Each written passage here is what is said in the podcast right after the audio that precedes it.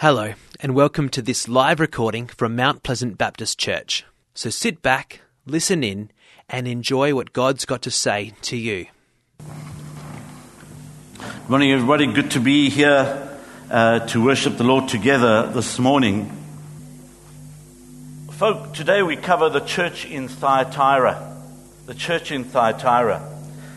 And it was an interesting church, and it's probably the church that we know the least about. And um, it, it was pretty cultish, if you like. And I thought, let me have a look at what new cults are around. So I Googled cults in Australia. And the first thing that came up was your 2017 guide to cults and fringe religions. And I just thought, let me just, there were heaps of articles, and I just read just the first three. The first one was titled, Wait a Minute, comma, Is Satanism Actually Really Great? And so somebody went out and investigated what Satanism is all about. Interesting. Why would you want to go there and actually get into the pigsty when from a distance you can see what the pigsty looks like? You can smell what it looks like. Why get into the pigsty? The second article I read was I road tested three cults around Melbourne. Let me just go and investigate three cults and let's see which one I favor and which one favors me and what turns me on, what rocks my boat. Let me go there and let me investigate it. Let me taste and see what poison really tastes like. The third one a day with the Australian couple who say they're Jesus and Mary. How sad is that? And you kind of, we laugh about this in March 2019 in a Baptist church on a Sunday morning. But can you believe it that it's by God's grace that we don't think that way? By God's grace. Because we too could have been like that. We are no better Revelation chapter 2, verses 18 to 29. To the angel of the church in Thyatira, write these are, these are the words of the Son of God, whose eyes are like blazing fire and whose feet are like burnished bronze. I know your deeds, your love and faith, your service and perseverance, and that you're now doing more than you did at first. Nevertheless, I have this against you you tolerate this woman, Jezebel, who calls herself a prophet. By her teaching, she misleads my servants into sexual immorality and the eating of food sacrificed to idols. I've given her time to repent of her immorality, but she is unwilling. So I will cast her on a bed of suffering, and I will make those who commit adultery and her suffer intensely, unless they repent of her ways. I will strike her children dead. Then all the churches will know that I am he who searches hearts and minds, and I will repay each of you according to your deeds. Now I say to the rest of you in Thyatira, to you who do not hold to, her teaching and have not learned Satan's so called deep secrets, I will not impose any other burden on you except to hold on to what you have until I come. To the one who is victorious and does not or does my will to the end, I will give authority over the nations. That one will rule them with an iron scepter and will dash them to pieces like pottery, just as I have received authority from my Father. I think that most of us here, please God, love the Lord Jesus Christ, just like those in Thyatira. But they also loved somebody else in the church and they tolerated that person's teaching in the church. It's a literal church in Asia Minor. They are known to be good dyers of clothing to the color purple. And it's kind of this royal purple, if you like. And there was a lady that came to faith in that city of Thyatira by the name of Lydia and we can read about her in Acts chapter 16, verse 14. She came to faith. And so, of all the churches, the seven churches here, Thyatira is the one that we can't fully grasp. But there is enough for you and for me to learn a lesson from this church.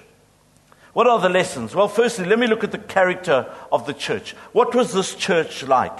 Well, Jesus says it was a loving church.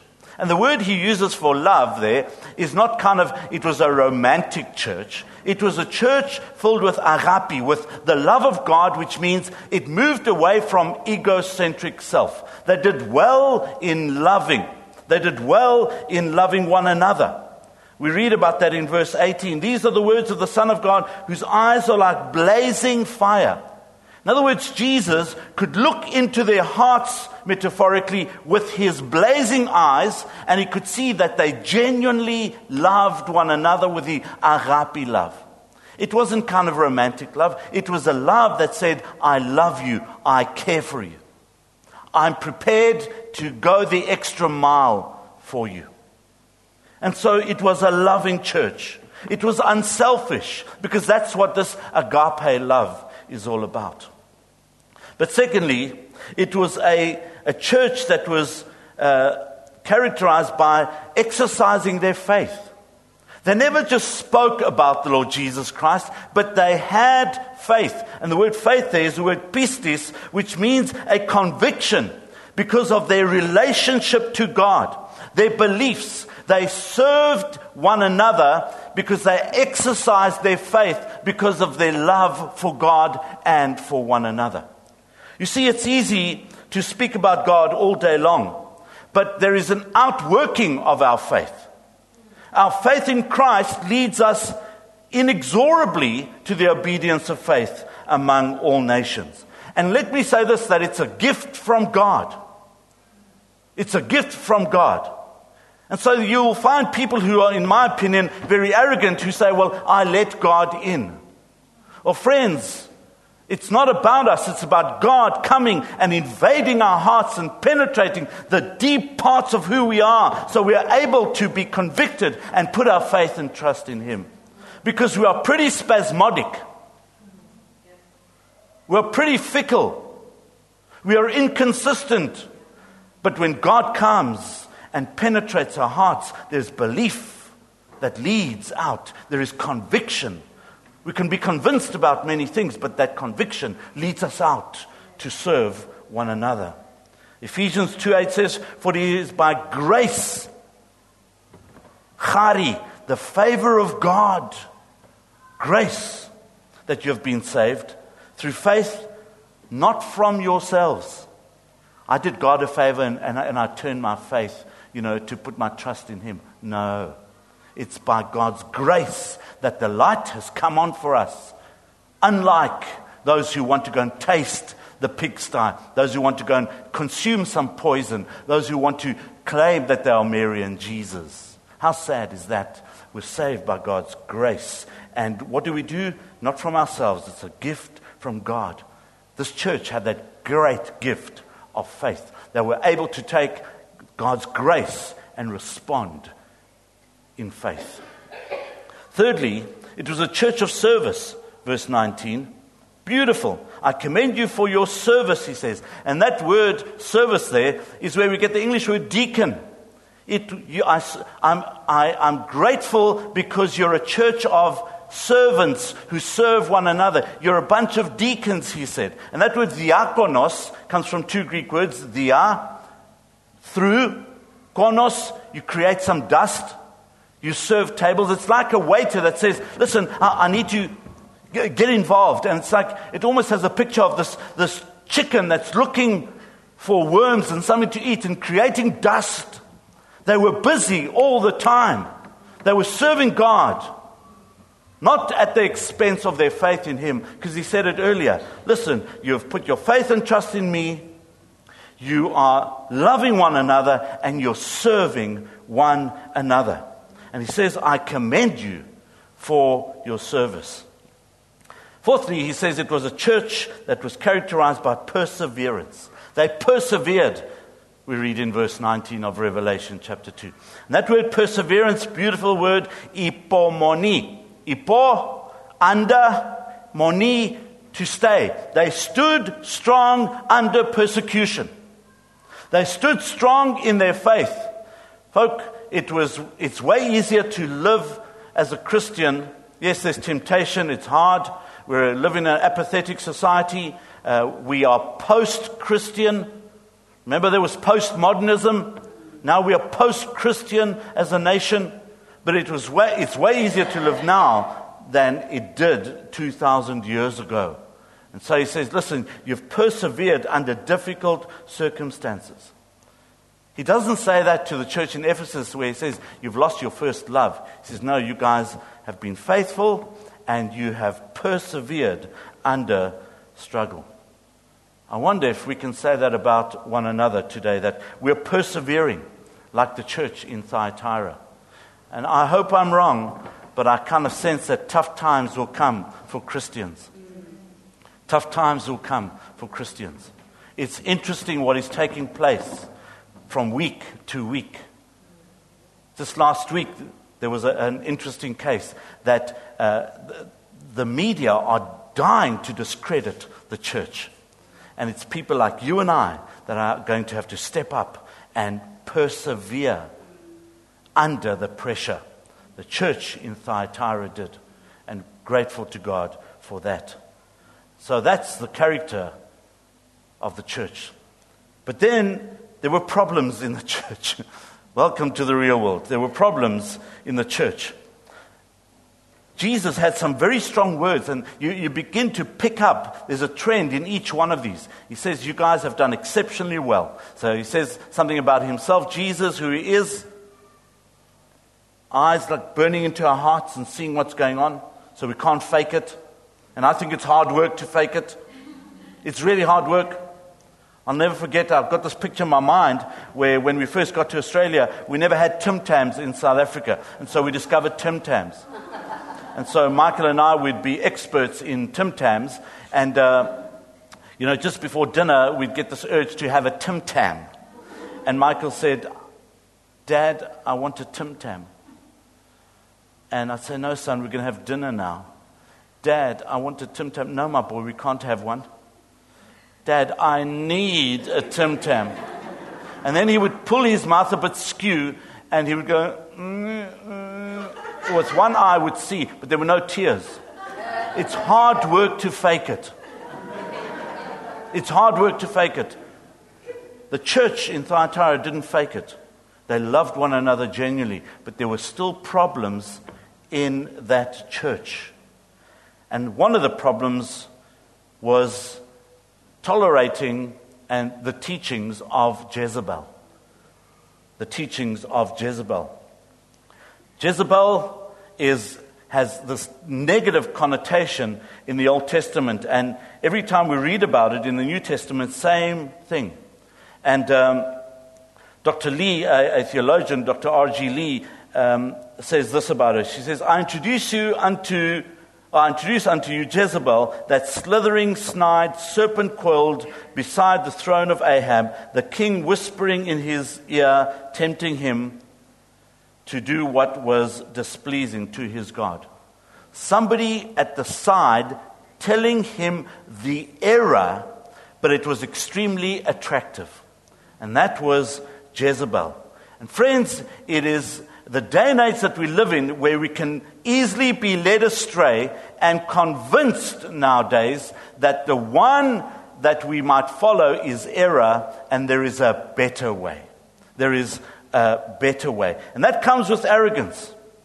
That some people are saying this is the better way. Now, it's easy for them to worship something that they don't understand.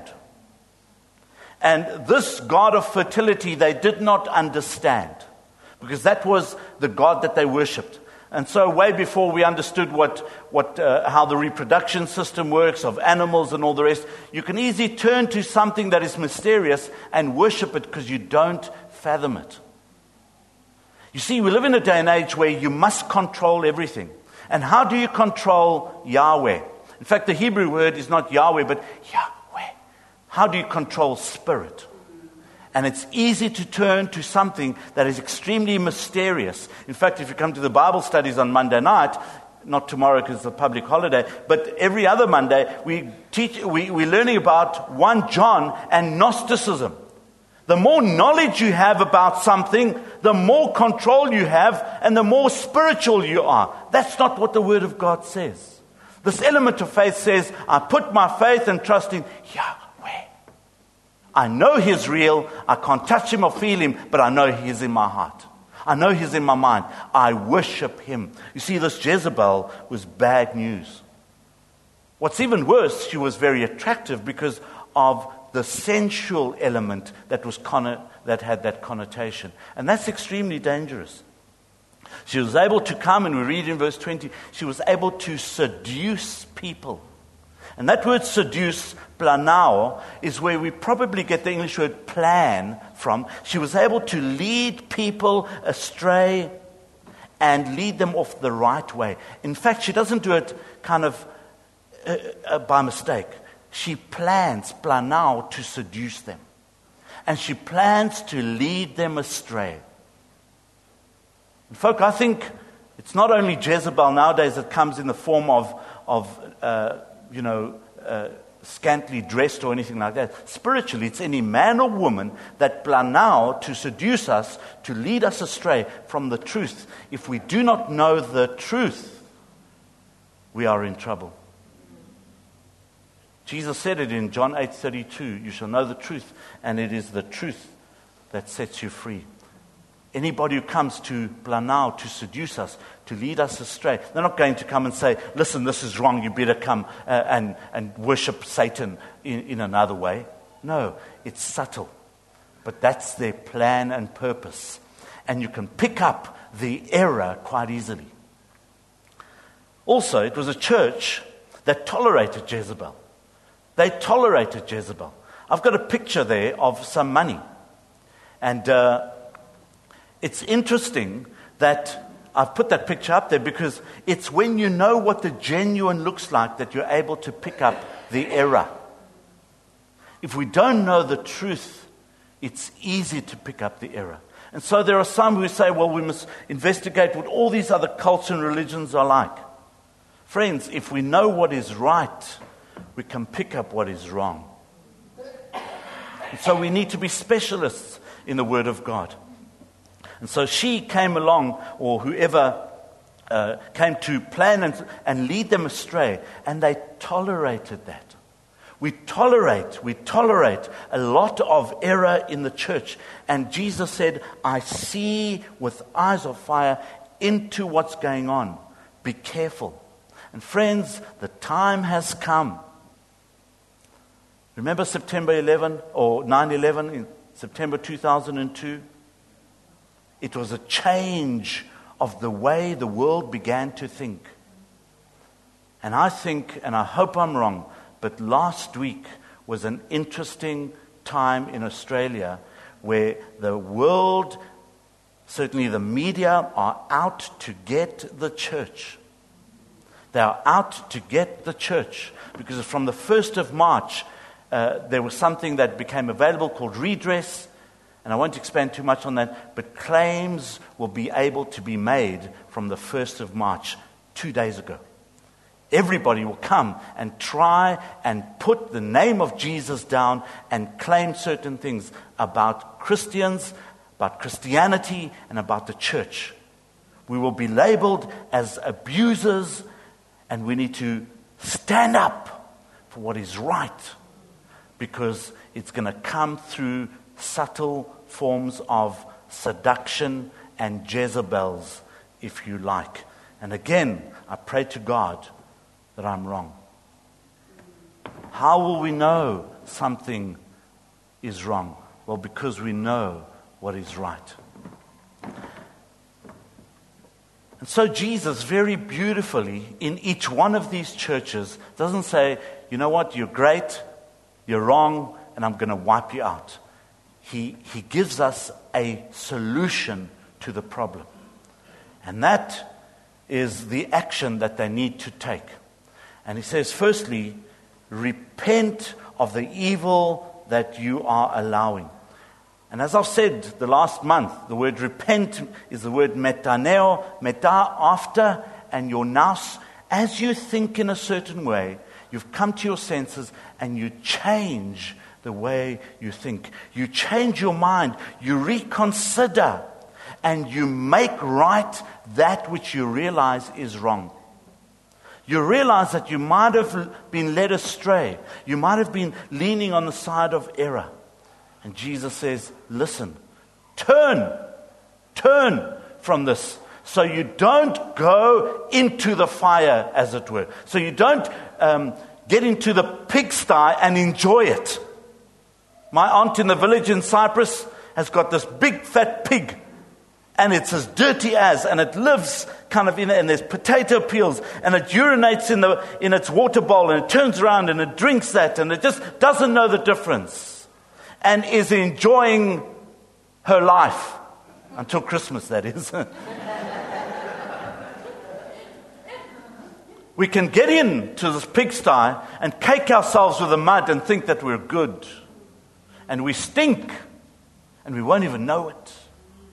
Please God, may we not be found like that. But you know what Jesus says in verse 23?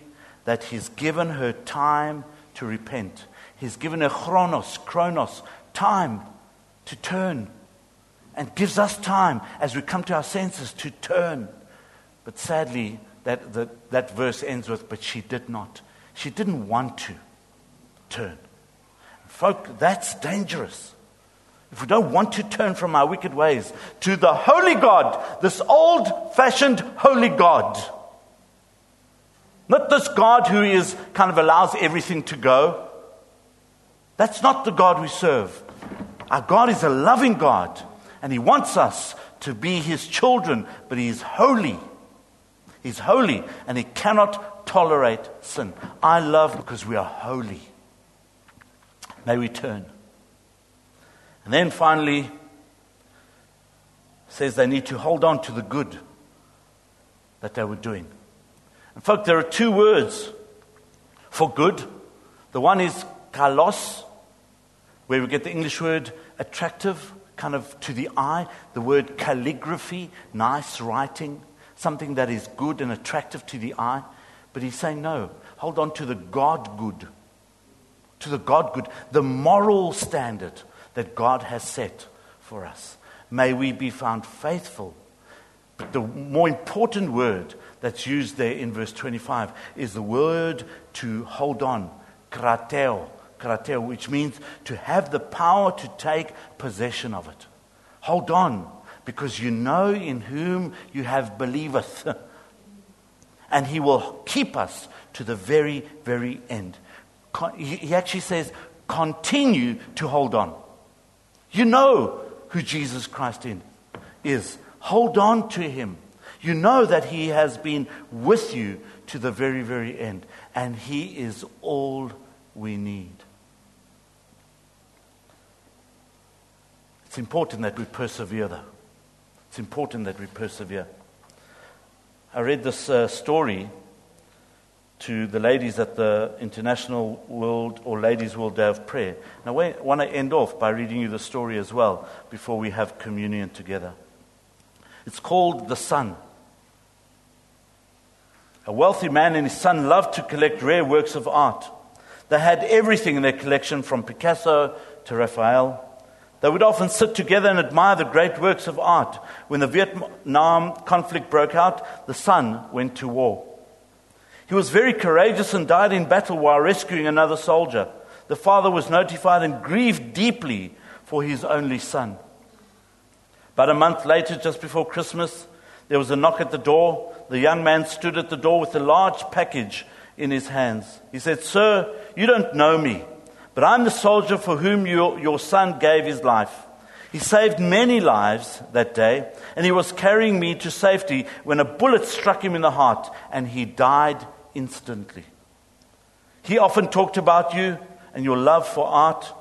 The young man held out this package. I don't, uh, I know that this isn't much. I'm not really a great artist, but I think your son would have wanted you to have this. The father opened the package. It was a portrait of his son, painted by the young man. He stared in awe at the way the soldier had captured the personality of his son in the painting. The father was so drawn to the eyes that his own eyes welled up with tears. He thanked the young man and offered to pay him for the picture. Oh, no, sir. I could never repay what your son did for me. It's a gift. The father hung the portrait over his mantle. Every time visitors came to his home, it took them to see the portrait of his son before he showed them any of the other great works he had collected. The man died a few months later. There was to be a great auction of these paintings. Many influential people gathered, excited over seeing the great paintings and having an opportunity to purchase one of their collection. On the platform sat the painting of the son. The auctioneer pounded his gavel. We will start the bidding with this picture of the son. Who will bid for this picture? There was silence. Then a voice in the back of the room shouted, We want to see the famous paintings. Skip this one. But the auctioneer persisted.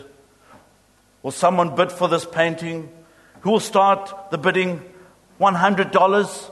$200? Another voice shouted angrily, we, don't come, we didn't come to see this painting. We came to see the Van Goghs and the Rembrandts. Get on with the real bids. But still the auctioneer continued, The son, the Son. Who will take the Son? Finally, a voice came from the very back of the room. It was the long-time gardener of the man and his son. I'll give $10 for the painting. Being a poor man, it was all he could afford. We have $10. Who will bid $20? Give it to him for $10. Let's see the masters, someone shouted. $10 is the bid. Won't someone bid $20? Crowd was becoming angry. They didn't want the picture of the son. they wanted the more worthy investments of their collections. The auctioneer pounded the gavel, going once, going twice, sold for $10. A man sitting on the second row shouted, Now let's get on with the collection. The auctioneer laid down the gavel. I'm sorry, the auction is over. What about the paintings? I'm sorry, when I was called to conduct this auction, I was told of a secret stipulation in the will. I was not allowed to reveal that stipulation until this time. Only the painting of the son would be auctioned. Whoever bought that painting would inherit the entire estate, including the paintings. The man who took the son gets everything. God gave us his son 2,000 years ago. That is all we need.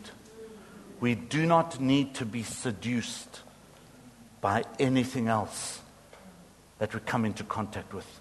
May we know that the cross is sufficient for life and for integrity and to serve Him faithfully. Let's pray together. Our Father in heaven, we thank you for your word to our hearts. Lord, we acknowledge that it's not by might nor by power, but only by your Holy Spirit. Thank you, Jesus, that you came. Thank you, Lord, that you look into our hearts with eyes of fire. Lord, this morning we come before your table. We thank you that you examine our hearts, Lord. And Lord, those very eyes of fire Look into us, Lord. But this morning we pray that you will purge us with the fire of your eyes and reveal what is not right and purge it, Lord, by your Holy Spirit.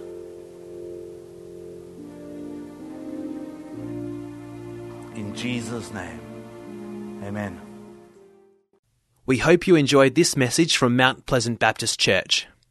If you'd like to talk to someone about what you've heard today, then you can contact the team at Mount Pleasant Baptist Church by calling the office during office hours on 9329 1777. Thanks for joining us. We look forward to your company again soon. God bless.